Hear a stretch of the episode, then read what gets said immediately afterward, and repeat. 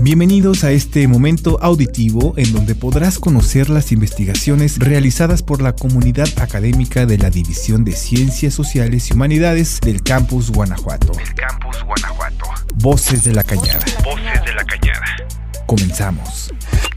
Les damos la bienvenida a Voces de la Cañada, programa de radio y televisión de la Universidad de Guanajuato, un programa dedicado a la divulgación de historia, ciencias sociales y humanidades y eh, tengo el gusto eh, de continuar con la serie de programas sobre poesía, después del que tuvimos hace un par de semanas con la doctora Asunción Rangel.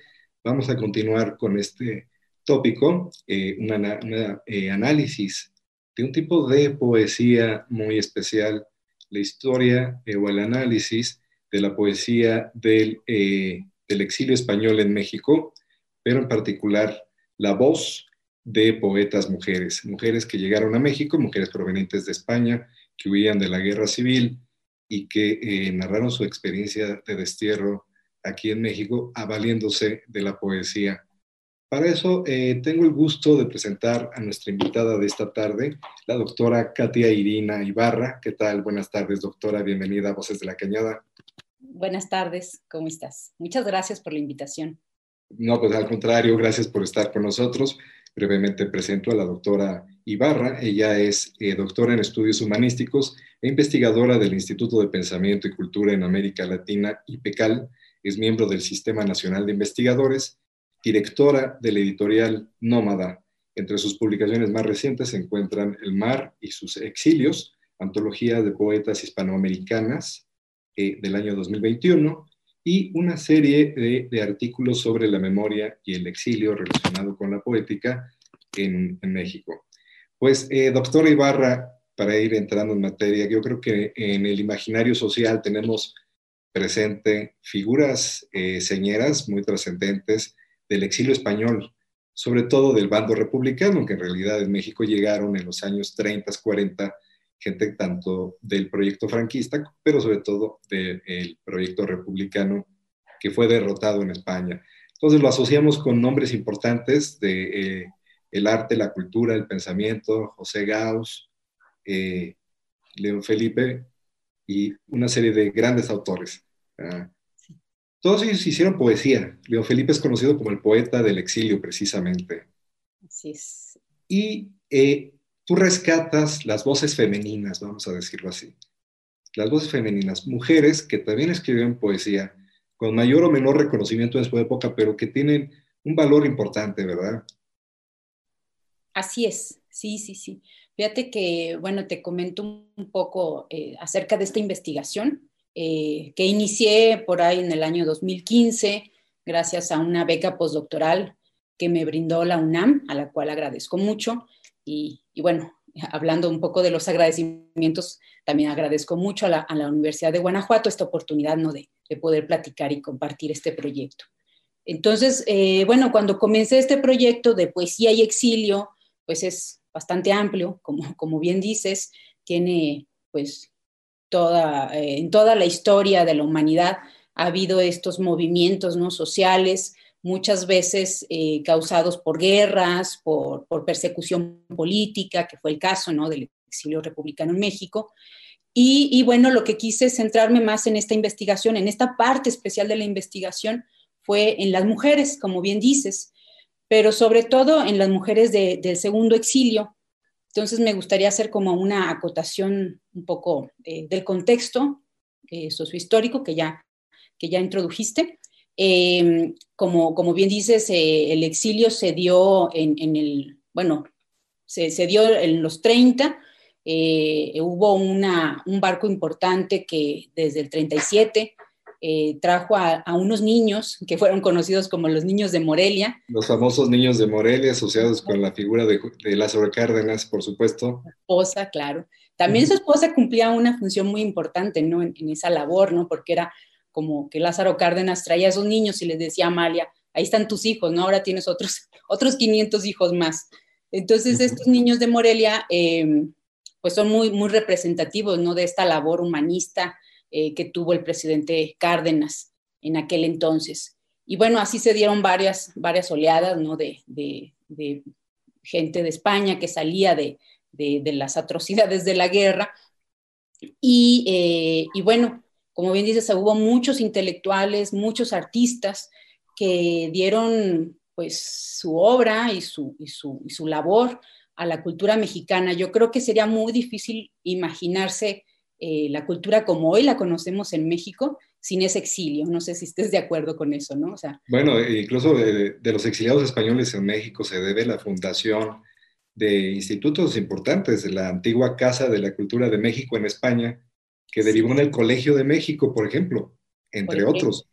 Entre otros, y también fundaron escuelas para educar a sus hijos y seguir con los ideales republicanos, ¿no? Como el, Instituto Luis Vives eh, y el Colegio Madrid, que todavía existe, creo que, digo, bueno, no, no, no voy yo a sus aulas, pero me comentan que siguen poniendo eh, el himno de la, de la Segunda República.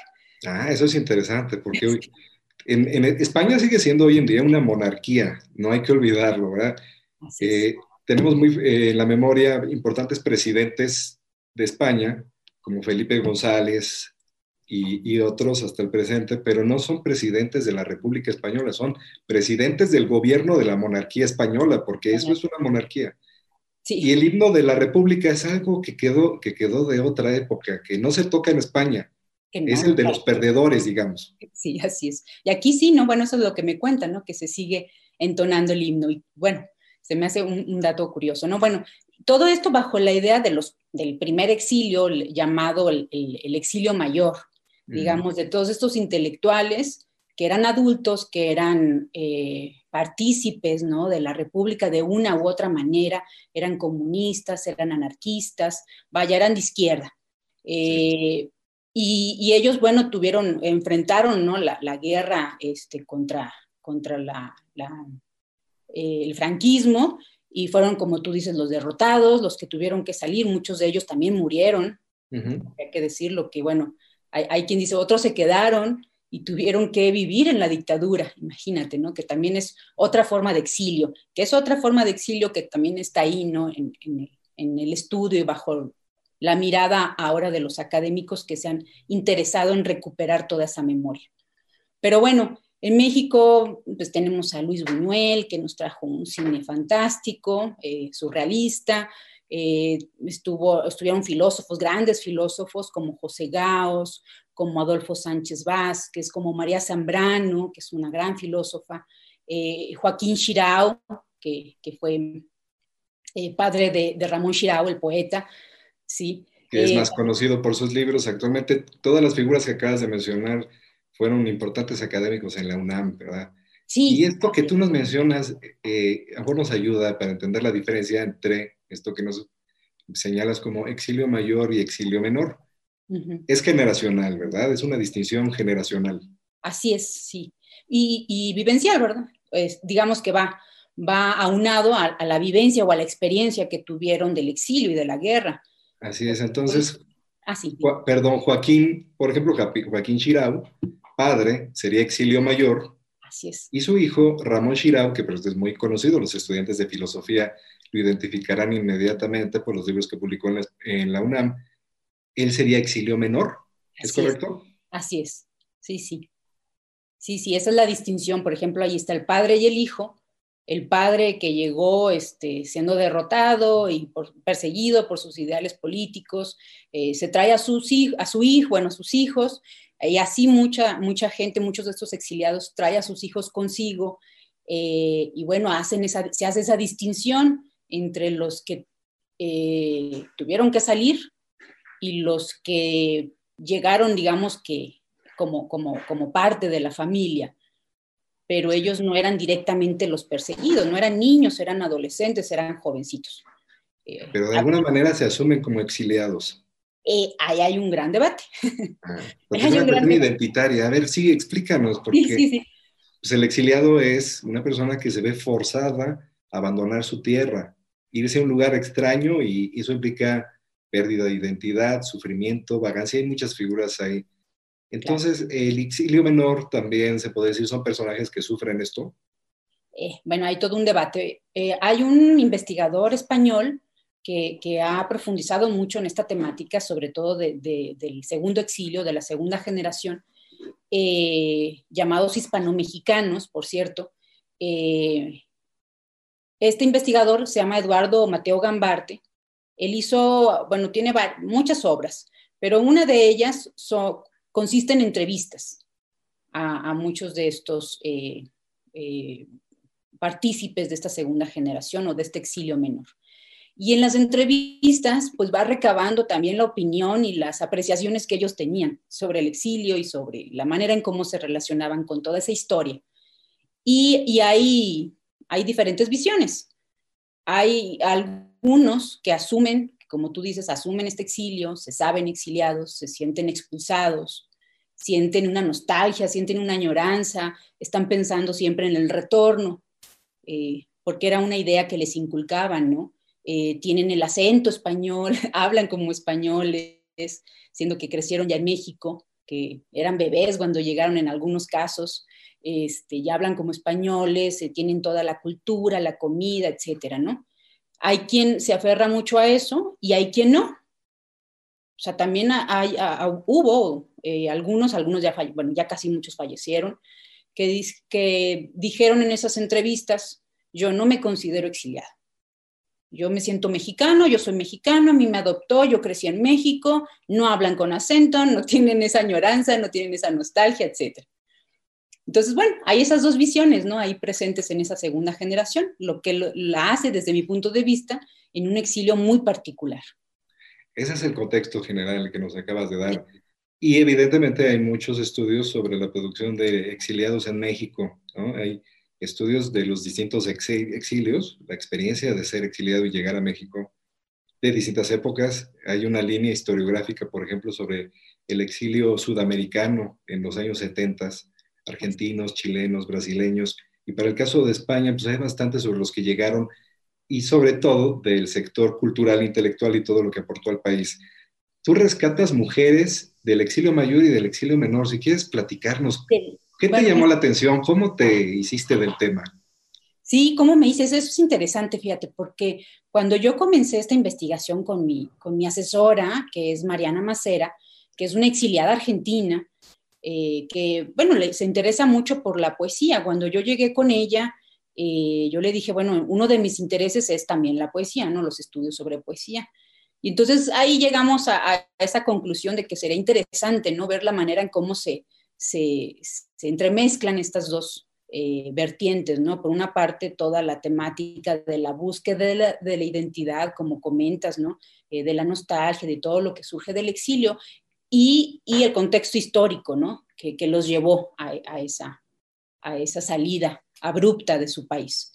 Entonces, bueno, con ella comencé este, este proyecto y al principio eh, yo tenía la idea desde hace muchos años por tomar clases con Arturo Souto, que no sé si lo recuerdas, también fue maestro en, la UNAM, es de la generación de Shirao, más o menos de la edad de Shirao, un poquito menor, me parece.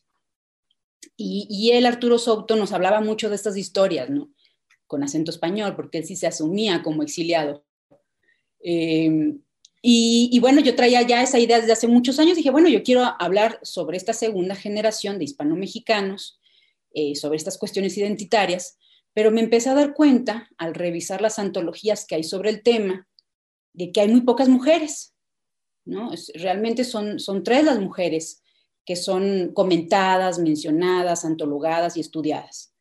Son tres mujeres, eh, Angelina Muñiz Uberman, que es muy conocida, ah, recientemente ingresó a la Academia Mexicana de la Lengua, es premiada, está en la fila, hace presentaciones de libros, es maestra de la UNAM, etc. Entonces, tiene una obra amplísima y además de todo eso, bueno, el Fondo de Cultura Económica hace pocos años le publicó su poesía reunida, imagínate, en dos tomos, ¿no? Entonces es, es una, una autora pues muy, muy, muy, muy reconocida.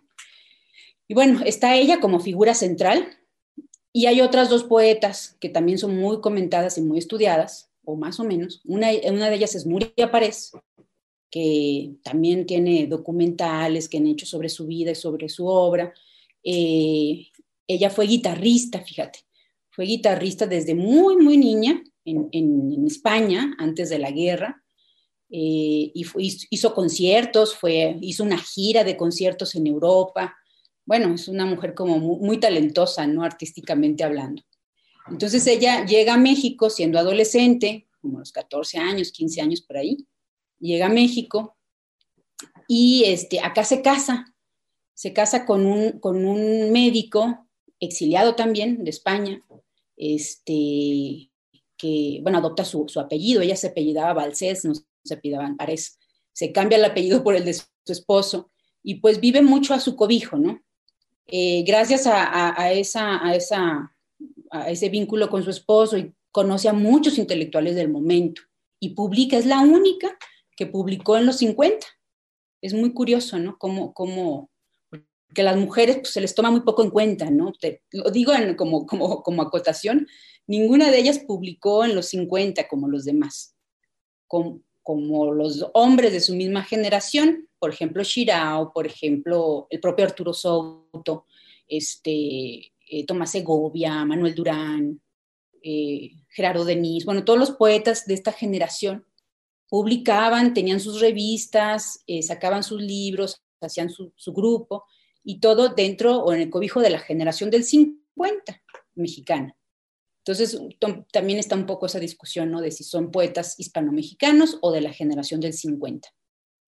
Este, sí, ¿me ibas a decir algo? No, bueno, nada, preguntarle. Entonces, las autoras que tú estudias, ¿en qué época es eh, su mayor producción? Ellas publican eh, posteriormente, son de la misma edad, pero publican en los 70, en los 80, más o menos. ese es el rango. Solo eso es lo primero que te llama la atención. Porque eso, me llama mucho la atención. ¿Y habrá algún factor de género ahí? Eh, bueno, ese es, un, poco lo que yo este, intuyo en toda esta investigación, es como ellas eh, pues sí se mantuvieron al margen, no participaron, no estuvieron ahí, por ejemplo, la revista Presencia, que es una, revista, no sé si se alcanza a ver. Sí, muy bien. Eh, muy bien. Esta fue publicada por el Ateneo Español de México y Ediciones sin Nombre. Eh, y bueno, esta revista que fue de los hispano-mexicanos hombres, ellos la inauguraron y ellos la promovieron, por, por poner un ejemplo, porque tuvieron varias revistas. Eh, no participa ninguna mujer. Y entonces yo lo primero que hice fue acercarme a las revistas que hicieron. Y no, no había, bueno, había una que otra, pero eran mexicanas, no eran hispano-mexicanas y, y, publicaban nada o nada más participaban en el comité de redacción, pero no les publicaban prácticamente nada. Entonces me llamó mucho la atención, ¿no? ¿Por qué? Porque esa Angelina estuvo en la universidad con ellos y Francisca Perujo, que es la otra mujer, también. Estuvieron en la universidad, estudiaron, hicieron una carrera de licenciatura en letras en la UNAM, se cruzaron en los pasillos con todos estos autores, se conocieron, y porque ellas no publicaron en la época que ellos sí publicaron. Lo harán hasta como 20 años después. Lo harán mucho después. Entonces tú te preguntaste por qué, ¿no? ¿Por qué estar a las sombras? Ellas también tenían una experiencia que compartir y poesía que desarrollar. Una pregunta de entrada, ¿era, eh, ¿ya habían escrito poesía y no se les publicaba? Sí, sí, sí tenían poesía desde, desde antes. De hecho, por ejemplo, Angelina, sus primeros poemas, pues sí, databan de, la época juvenil, de su, de, de, su, de, mientras ella era estudiante de la licenciatura. Entonces, sí, sí tenían, Francisca Perujo también. Las otras mujeres también produjeron poesía, pero no sé, bueno, por decirte un ejemplo, me, adelanto un poco. Tere Medina, ella tiene como tres, dos, tres libritos, fueron ediciones de autor, ella las pagó. Igual, ¿no? Son poemas que va recabando con el tiempo, que seguramente produjo mucho antes, pero que los reúne y los publica mucho tiempo después. Y sola. Ese, ese digamos que es el síntoma más evidente, es que todas ellas producen y se publican en soledad. Ah, esa es la mi, lectura, ¿verdad? es, decir, cuando ya son viudas, digamos, o... No, bueno, no, no tan, bueno, no, no tan, no tan solas en ese sentido de viudez, sino más bien solas en, el sentido de que no están dentro de un grupo literario. No participan de un grupo literario. Entonces me imagino que una de las preguntas guías de tu investigación era ¿por qué eh, esta demora en publicar? ¿verdad? Y yo me imagino que lo primero que tú hiciste fue conocer la poesía. ¿Qué encontraste? Estéticamente era meritoria, yo supongo, desde el principio. Compartían experiencias de exilio. Yo creo que fue, supongo que fue un, eh, un encuentro de lectura que, que, te gustó, que te eh, hizo evocar la experiencia de estas personas, ¿no? Así es. Sí, fíjate que, bueno, lo que yo comencé, como, como bien dices, ¿no? Empecé por, por los hombres de la generación, a leerlos, a leer a los mayores, a los más grandes, a las poetas también, mujeres que, que, eran mayores que ellas, y veía, pues sí, muchos temas en común, ¿no? Veía el tema, por ejemplo, de, del exilio como, como un detonador de, de, muchas otras temáticas, ¿no? Desde un, un, cierto reclamo que se tenían a sí mismos, por ejemplo, ante la derrota. Eh, había un enojo por haber sido expulsados, un enojo que a veces se mostraba en su poesía. Eh, había, eh, ¿qué más había? Bueno, mm, el, el, tema de, del mar, que es muy recurrente en todos estos poetas. Uh -huh. El, bueno, los primeros exiliados, ¿no? Cuando hablan o hacen ciertas figuras o ciertas metáforas en torno al mar, a los barcos, por ejemplo, también, etcétera. Entonces, todas esas temáticas cuando leo la, la, poesía de estas autoras, que son más jóvenes que, que, los otros, me doy cuenta de que son, de que están ahí, de que están ahí, están presentes. Está también, por ejemplo, bueno, obviamente toda la tradición de la poesía española, también, ¿no? Están los romances, este, están presentes las coplas muy al estilo de los españoles, eh, las, muchas figuras. Eh, que, nos remiten a, a, España, también están ahí presentes. Eh, el mar, precisamente el mar, una búsqueda de la identidad, un reclamo, fíjate, ellas que pues, están tan alejadas ¿no? de todo este movimiento de los primeros exiliados, digo, en cuanto a edad y, y, en cuanto también a lo que te decía de que se mantenían más bien al margen ¿no? de todo este campo intelectual que, que estaba ahí presente, ellas uh -huh. que se mantenían un poco al margen, igual se reclaman, igual se preguntan, ¿en qué, ¿en qué consistió la derrota? ¿Por qué la guerra nos llevó a este desamparo? Esas preguntas están en su poesía y me llamó mucho la atención. Es decir, si, si hay una justificación, ¿no? De, de, llamarlas o de relacionarlas de alguna manera. A pesar de que ellas, otro dato curioso, no se leyeron ni se conocieron entre ellas. Porque su poesía no tenía mayor difusión hasta el momento. Porque no tenían difusión, exacto. No tenía difusión, entonces ya están eh, transportando a la poesía la experiencia de sufrimiento, ira, y fue eh, algo que, que, tenían guardado como cualquier exiliado, coraje por Así lo que es. había pasado, aunque pareciera que no eran tan inmediatas. Entonces, entre ellas no se conocían. ¿Cuántas, cuántas eran las autoras que finalmente estudiaste? Sí, eh, recabé a siete autoras, Uh -huh. eh, de estas siete, te digo, las tres primeras pues son las, más, las figuras más conocidas, las más destacadas, que es eh, Nuria Paredes, Angelina Muñiz Uberman y Francisca Perú. Angelina Muñiz, ¿nos decías en el Colegio Nacional y actualmente? Eh, Actualmente es miembro de la, de, la, de la Academia Mexicana de la Lengua. Academia Mexicana de la Lengua, entonces una académica este, destacada. Ellas son las tres que son más conocidas uh -huh. y además rescataste, bueno, no sé si es correcto decir rescataste o al menos retomaste en cuenta en tu antología a otras eh, autoras más. Sí, a otras cuatro más. Que no me tan conocidas entonces. No tan conocidas, o sea, bueno, relativamente porque sí son mencionadas en algunos estudios, pero no se trató como, ahí sí a lo mejor cabe la palabra rescate, en el sentido de ir a los archivos, sacar sus poemas, este, sus obras, sus portadas, y mencionarla, hacer menciones de, de, de, lo que publicaron, ¿no? Eso quizás es lo que había, lo que faltaba, ¿no? El hueco que quedaba ahí. Por ejemplo, el mismo investigador español, Eduardo Mateo Gambarte, tiene un diccionario de, de escritores del exilio español en México, Inter muy interesante, que está ahí en el Colegio de México. Este, para quien quiera consultarlo, ahí está. Eh, él ahí en ese diccionario menciona a Tere Medina, y le dedica una entrada a Tere Medina y menciona sus obras. Y, y bueno, o sea, hace como bueno, una mención. Y yo digo, bueno, ¿y por qué nadie la incluyó en ninguna antología? O, quizás estuvo desfasado, ¿no? A lo mejor Mateo Gambarte la rescató, él sí la rescató del, vacío, del abismo en el que estaba. Y ya después los demás antologadores pues no, no, no, lo percibieron, no vieron esa mención, no fueron al archivo a buscar su poesía, ¿no? Algo así de haber pasado.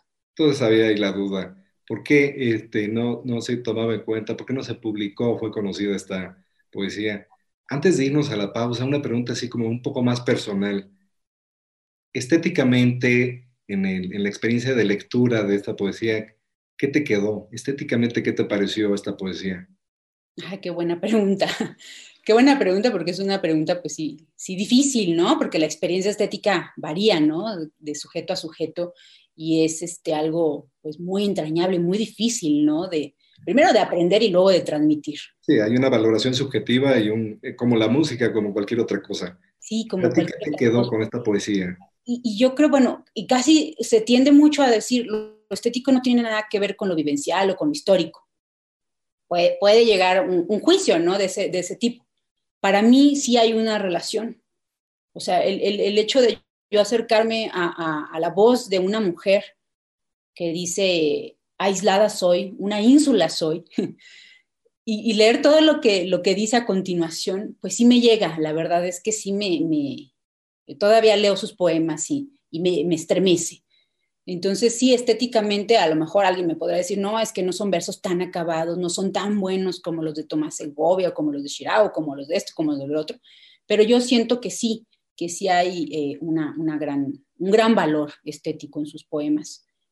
Es una conexión tanto estética, vivencial, de contenido, que es parte de lo que nos interesa en este programa, ¿no? Compartir el gusto por la lectura, en este caso por lectura de la poesía, eh, que es un canal en el manejo de la lengua pues, con particularidades, con ciertas características que evocan tanto situaciones como que producen en sí mismo el gozo, la sensación estética. Y de eso nos podrás platicar después de la pausa, incluso quizás compartiendo con nosotros algunos fragmentos de estas poesías del exilio español en México. Eh, regresamos en un momento a Voces de la Cañada, estamos platicando con la doctora eh, Caterina Ibarra sobre poetas del exilio español en México. Regresamos en un momento. Estás escuchando Voces de la Cañada. Una pausa y volvemos.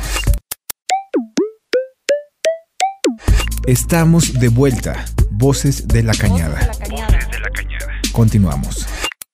Regresamos a Voces de la Cañada en Radio Universidad de Guanajuato. Estamos platicando sobre eh, poetas, mujeres, del exilio español en México con nuestra invitada de esta tarde, la doctora Katia Irina Ibarra, eh, quien por cierto, aquí vale la pena eh, hacer una mención, la doctora Katia Irina eh, acaba de publicar una antología precisamente de estas poetas, incluso me gustaría si pudieras compartirlo ahí a la cámara, tienes a la mano tu libro, ¿verdad? Sí, así es. Ah, pues enhorabuena, felicidades. El mar y sus exilios, Antología de Poetas Hispanoamericanas. Entonces, tú prologas y presentas en esta eh, edición que estamos viendo ahí, que es de la UNAM, de la ENES, me parece, de, Michoacán. Y en coedición con Ediciones Nómada, que es una casa editorial en ciernes muy importante, de la cual después hablaremos.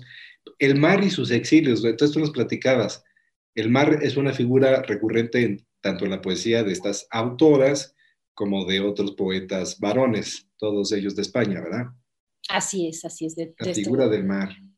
La figura del mar, los barcos, el viento, este, bueno, porque todo eso representa, ¿no? Un poco el, exilio que comentábamos hace, un, hace rato.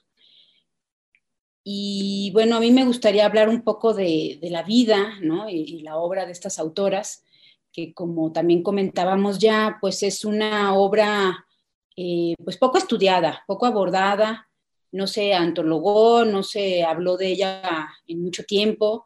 Ahora, eh, pues se, ha ido, quizá también por, por, el factor de los estudios de género, a lo mejor ha incidido en prestar un poco más de atención ¿no? a las mujeres eh, que produjeron, eh, pues de todos los géneros, ¿no? no nada más poesía. Aquí yo me enfoco en la poesía, pero hubo escritoras que se dedicaron al teatro, a la narrativa, al ensayo, eh, filósofas como María Zambrano, que comentábamos hace un rato, etcétera.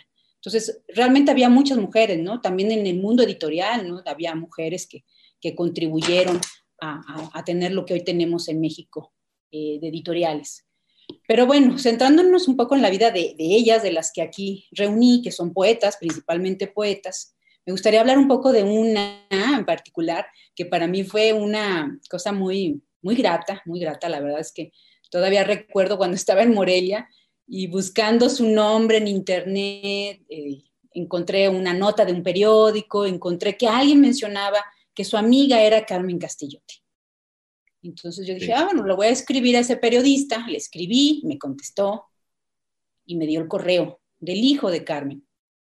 Entonces uh -huh. le escribí al hijo de Carmen y, y, me contestó de inmediato, me pasó su teléfono, hablo y me contesta ella. Ah, Para mí era, no, bueno, sí, genial, ¿no? Porque casi todas están muertas, no lo he mencionado, pero ya todas murieron menos Angelina y ahora, bueno, y en ese momento descubrí que Carmen seguía viva. Para mí era... ¿Quién es ella? Si puedes eh, platicarnos, ¿cuál fue su trayectoria en México?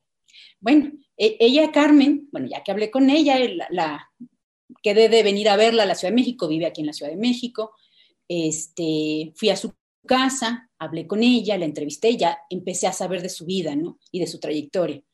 Eh, ella tiene una vida muy particular, porque ella llegó a México ya siendo adulta.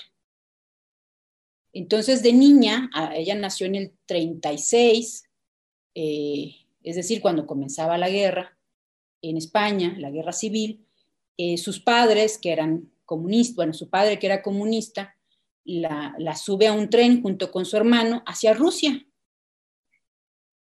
Cuando comenzaba la guerra civil, porque lo veía perdido, veía que pues, muy probablemente iban a morir.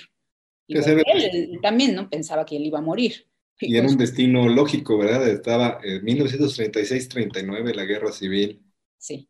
El bando franquista, el nacionalismo español, recibiendo todo el apoyo de los fascismos europeos y la izquierda, el, los socialistas, comunistas, anarquistas, republicanos en general, pues identificaban, tenían que buscar algún aliado, ahí estaba la Unión Soviética. Ahí estaba. Entonces, supongo que por algún contacto político de estas redes de simpatizantes de los sí. republicanos españoles, mandan a, a, esta niña, Carmen, a la Unión Soviética. ¿Qué le pasa ahí? Porque Tres años. Llega, llega sola.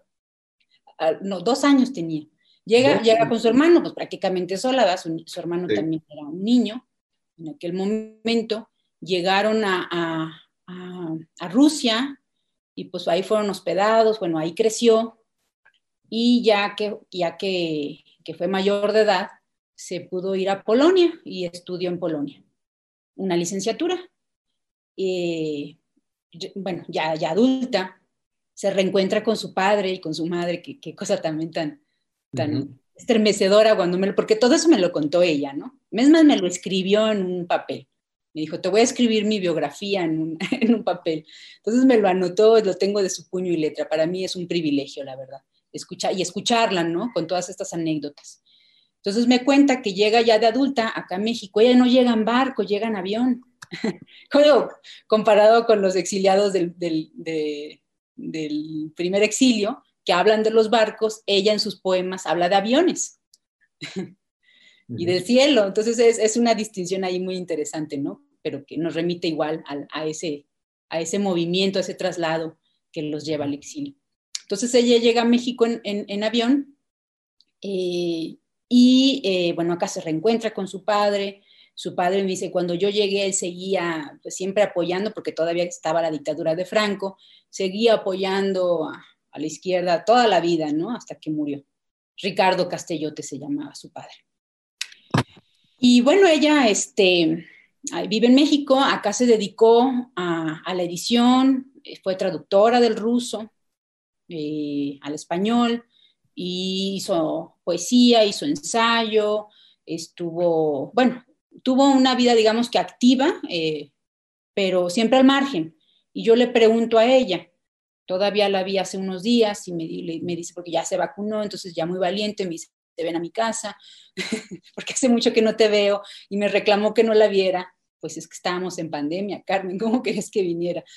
Pero bueno, Entonces, este, me, cuenta, ¿no? Eh, pues me sigue contando muchas historias, ¿no? De su padre comunista, de cómo la, pues la, la educó, de cómo la, este, todavía, bueno, aquí en México, pues los, los, lazos, ¿no? Que tuvieron. Su hermano también se vino acá a México, está aquí con ella, etcétera. Bueno, lo que, lo que quería contar de Carmen es que me dice que ella se mantuvo al margen porque, porque no, sentía que era un medio hostil. Bueno, yo lo podría resumir de esa manera. Ella siempre sintió que era un medio hostil. Sí. Digamos, yo, hostil es interesante, ¿verdad? Eh, la República de las Letras puede ser muy hostil. Es decir, la crítica entre escritores y poetas puede ser eh, tremenda, ¿no? Eh, tenemos referencias irónicas sobre la República de las Letras desde Jorge Ibargüengoitia hasta este, autores del presente que se burlan de esa mordacidad que luego puede... A eso se refería Carmen, ese miedo a publicar porque la crítica podía ser muy hostil con ella. Así es. Y más todo, Sí, sí, exactamente. Yo, yo, yo, ella, bueno, ella me dice, tú eres feminista, yo no soy, pero ella no se concibe como feminista, ¿no? Como que no le da esa perspectiva de género. Y sin embargo, en todo lo que me cuenta, pues claro que hay, hay señales, hay síntomas, ¿no? De, de todo esto, de todo este sistema literario que, que, tiene ese tipo de reglas, ¿no? Donde los hombres eh, pues no son acosados o no normalmente son acosados, este, hacen una, una, amistad como más cercana, se publican entre ellos, se critican positivamente entre ellos, y a veces también mal, ¿no? Como decía Barbengoitia. O sea, bueno, hay de todo, pero en general como que tienen un camino un poco más, más sencillo. Y en cambio a las mujeres, pues entre que el esposo no los deja, por ejemplo, bueno, las que estuvieron casadas y que nada más publicaban si su esposo le permitía, eh, que se dan, hay, muchos casos de ese estilo, eh, o, que son más tradicionalistas y no se dan cuenta, simplemente aceptan esas reglas, ¿no? Eh, quienes se sienten acosadas, quienes se sienten, bueno, un, sinfín, ¿no? De, fenómenos que suceden entre las escritoras, o incluso la competitividad que hay entre las mujeres. Entonces me dice Carmen, no es que yo iba a presentaciones de libros de, de escritoras mujeres, y yo bien, bien me ponía a que me firmara el libro y me, y me hacían caras. No me querían, así como si no me conocían. Eso me cuenta ella ahora, ahora me, me, recién me lo cuenta. Entonces me dice, yo, pues yo me alejaba, yo me iba, ya nunca más le volví a hablar. Fíjate. Vaya. Ahora, ¿Qué. ¿qué cosas? Sí, lo cual habla de, este, de que eh, para la mujer, pues incluso eh, colocarse como poeta era muy difícil en el siglo XX mexicano, que quizás no sabemos en el presente. Alguna vez platicaba contigo sobre Rosario Castellanos, todo lo que tuvo que avanzar, ¿no? En ese sentido. ¿Y qué tal si nos compartes algo de la poesía de ella? ¿Algún fragmento que quieras compartir con los radioescuchas? Sí, bueno, hay, es que todos me encantan, ¿verdad? Pero voy a leer uno de un libro de ella de poemas que se llama, se titula El poemario Con suavidad de frío. Y ese poemario lo publicó en los 70 con el eh, sello Aconcagua. Eh, como, como ella sí tenía relación, porque era, era editora, se dedicaba a la, corrección de galeras y corrección de estilo y edición y participó en la UTEA, en varias editoriales estuvo participando, pues conoció a cierta gente, entonces sí logró publicar algo eh, pues digamos, con, con, un poco más de difusión dentro de lo que cabe, ¿no? Porque pues ya ves que la poesía además pues, no tiene tanta difusión. Pero bueno, este lo publicó en aquel momento y se titula Escuela de Tundrija. Y Tundrija es un lugar, ella me contó, ¿no? Bueno, de Rusia. Dice, ¿habrá sol en algún lugar, en, perdón, vuelvo a empezar, ¿habrá sol en algún sitio de la Tierra? Nosotros somos el frío de una escuela de Siberia que detiene la calle con su alfabeto mudo. ¿Cómo cabemos en tan cerrado frío? Sin colchones, huérfanos cuerpo y cuerpo. Buscamos la última gota de calor, que se duerme en la sombra vecina. El miedo zarandea la puerta y las ventanas. Los ojos se suicidan en la noche. Quizá en alguna parte el hombre duerma. Nosotros somos esta terca medida del frío. Lloran aquí y allá, y no sé cuál es mi llanto. Crece el invierno sobre la escuela niña, y cómo detener los troicas, con manos que no nacen todavía. Seremos fuertes con el habla, porque hablando la noche es limpia fuga. Pero tenemos el duro asalto del silencio, un viento nos rescata del olvido. Desde el tiempo llega el, anatema y una nieve callada es raíz en los cuerpos, que obedecen y siguen a la noche. El alba en los cristales persiste y hiere más. Hay que empezar de nuevo la jornada con los ojos desvelados en el frío. Bueno, yo creo que hasta ahí. Pero si, si vemos en este poema, está esta, mm, esta orfandad. Sí. Esta orfandad en, medio del frío, donde ella no identifica su propio llanto, fíjate que, que, es sintomático, ¿no? Donde dice, hay llantos aquí y allá y no sé cuál es el mío. Pues ella también está llorando, ¿no? Eh, obviamente la, presencia del frío, ¿no? Es una figura como muy, potente en todo el poemario, pero ella recuerda y me lo dice llorando, ¿no? Para mí ese frío fue la salvación. Entonces, Tenía eh, ese significado. Eh, sí, es como, como un oxímoro, ¿no? O sea, nosotros pensaríamos el frío como algo, pues, terrible, ¿no? Mortal casi. Algo mortal, como estar en, una escuela sin calefacción, este, bueno, todo lo, las condiciones más paupérrimas que nos podemos imaginar, ¿no? De los asilados políticos y, de los niños en particular, que además pues siempre se les toma como que en menor consideración, y pensar eh, en medio de todo eso, ella lo veía no como algo negativo, sino como algo bueno. Bueno, obviamente, obviamente todo eso a, raíz, y eso también es muy interesante, de muchos años que pasaron. Es decir, este poemario, estos versos, eso sí me lo dijo. Yo los escribí, pues en aquella época, en los 70, cuando ya había pasado eso, pues cuántos años, no había pasado muchos años.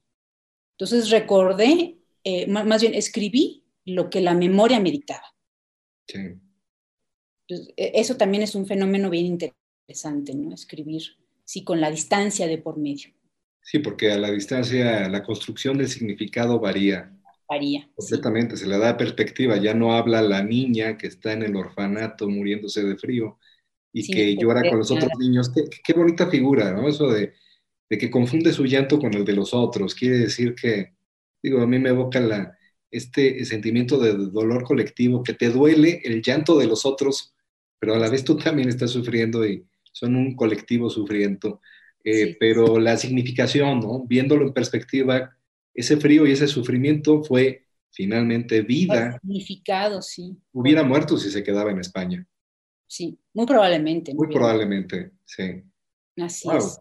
Y así es más o menos la poesía que tú encontraste en ella. En ella, sí, que me parece una, gran poeta que poco, bueno, no fue incluida en ninguna antología. Sí. Y se imagino que todo el tono es eh, hacia el dolor, orientado hacia el dolor en su poesía. Así es, orientado hacia el dolor y como tú dices, e, esa, esa idea del colectivo también. O sea, siempre habla como que de, de, sus, de, su sujeto, ¿no? Pero también del sujeto colectivo, solamente el individual. Entonces, los niños, habla mucho de los niños, habla mucho de, lo, de sus juegos, ¿no? En algún momento, en algún poema, habla de estos niños que juegan a la guerra, cuando no saben lo que realmente es la guerra. Vaya. Sí, todos los niños que jugamos a la guerra pueblo, bueno, en México en los años 70, 80, que nos tocó la infancia, no había guerra, era muy divertido jugar a la guerra, pero un niño que presencia una de verdad ya cambia su perspectiva. Eh, otra, otra de tus autoras que nos eh, presentaras en este momento, tanto un poquito su perfil biográfico y alguna, eh, alguna selección que tú nos presentes ahorita. Sí, te cuento de, de Francisca Perujo, ella, este, ella sí fue considerada porque se mantuvo siempre muy, muy activa. Ella estudió en la UNAM, o sea, tuvo una licenciatura en letras, fue directora de publicaciones en la UNAM, este, tuvo, pues sí, muchos vínculos con otros intelectuales. Eh, luego, eh, bueno, estuvo de niña aquí en México, pero luego salió al otro exilio, eh, estuvo, se fue a, Italia, estuvo en Milán y allá murió, ya no murió en México. Entonces, eh, allá escribe unos textos que se llama Manuscrito en Milán y me gustaría leer algo de ella te digo, bueno, a lo mejor su vida no es tan, tan dramática como la de Carmen Castellote o como la de Aurora Correa, que fue un niño de Morelia. Son, son vidas muy, muy dramáticas por, por la manera en que fueron arrebatadas, ¿no? Eh, y expulsadas por la guerra. Ella, pues a lo mejor no tiene esa historia, pero lo que me, me interesa de ella es que ella sí estudió en el Luis Vives, eh, en el instituto. Entonces ella creció con toda esa idea de soy exiliada, soy española, este país no me pertenece. esa idea es la que les, les inculcaban los, los, padres de los del exilio mayor a sus hijos. Entonces ella tuvo un poco de esa historia. Y este poema habla sobre eso.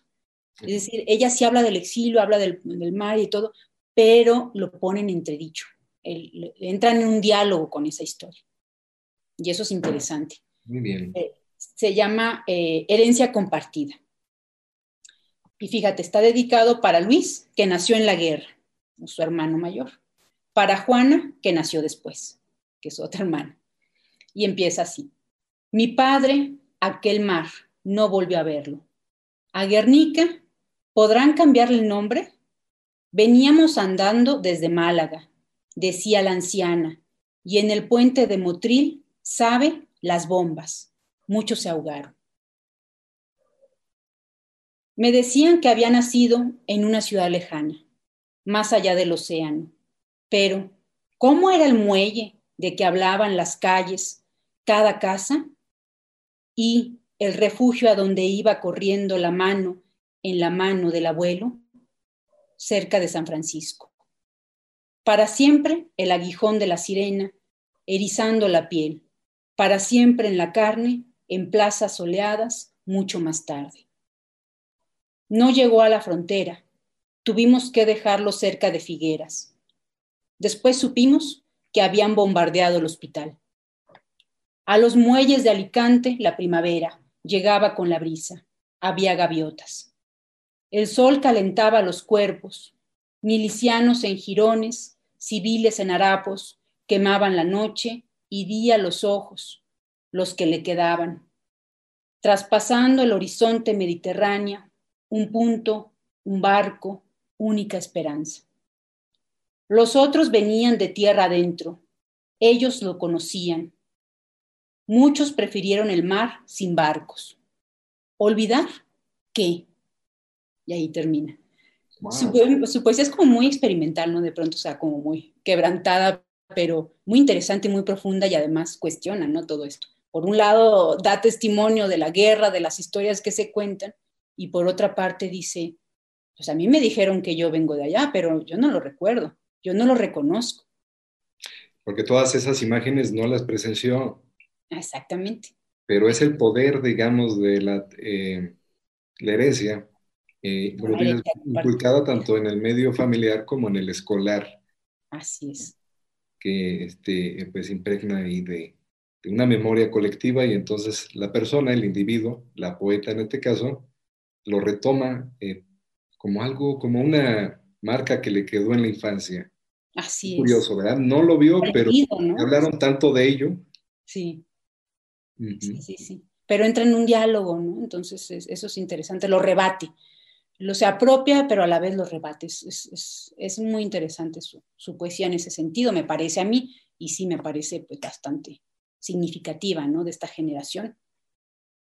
Y nuevamente es una poesía que se coloca en la dimensión de la colectividad, interpelando a la colectividad en este caso, pero no es tan intimista, sino está hablando de la memoria que tiene eh, la comunidad española finalmente. Uh -huh, así es. Muy bien. ¿Qué otra autora tendrías para irle este, cerrando el programa? Ir, ir cerrando, sí. Pues yo me gustaría cerrar con uno que uh -huh. eh, es de Angelina Muñiz, uh -huh. Eh, ella eh, nació en el exilio, dice ella, y tiene varios poemas a eso, dedicados a eso, ¿no? A cómo eh, sus padres salieron de España, su madre iba embarazada cuando salieron. O sea, ni siquiera nació en España nació en, un pueblo de Francia, en el tránsito hacia México, aunque primero van a Cuba y luego llegan a México.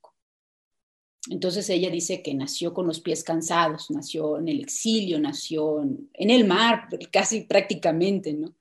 Casi nació en el camino. En el camino, en el camino hacia el exilio. Entonces es, es, muy interesante porque ella, además de todo, bueno, que ya te dije, es súper conocida y muy este, miembro de la academia y bueno, tiene toda, toda una, una gran trayectoria. Lo interesante también de ella es que tiene, bueno, muchos ensayos sobre el exilio y narrativas sobre el exilio. Entonces, eh, es muy rica, digamos, su, obra en este sentido. Hay, ella, pues digamos que lo asume, lo ha padecido, ella se considera, se considera plenamente exiliada, obviamente. Tiene un ensayo particular, en particular que se llama El canto peregrino, que es muy recomendable. Este, y este poema en particular se llama Reconciliación. Para ella, ella me lo leyó en algún momento y dice que siempre que lo lee también llora, porque es ahora en su madurez cómo se reconcilia con todo ese pasado, con toda esa conciencia de haber sido expulsada y, y, finalmente, después de muchísimos años, lo resignifica también y se reconcilia con el vivir aquí. Ok, ¿cómo se llama este? Reconciliación. Adelante. Y, y les doy una pista, ¿no? Habla de la Ciudad de México, ella vive aquí. Les doy esa pista para que aprecien un poco más las imágenes. Sí. Dice, y un día acepté el paisaje, las montañas, siempre las montañas, el lago del recuerdo que hubo y que ya no hay, los volcanes al oriente, los volcanes siempre, los volcanes al oriente, la punta de nieve, ya blanca, ya breve. El sol que se pierde en ella, árboles lejanos, de tan lejanos olvidados. No hay agua que corra, no hay agua que brote, solo el agua que cae, que limpia, que arrastra, que reverdece.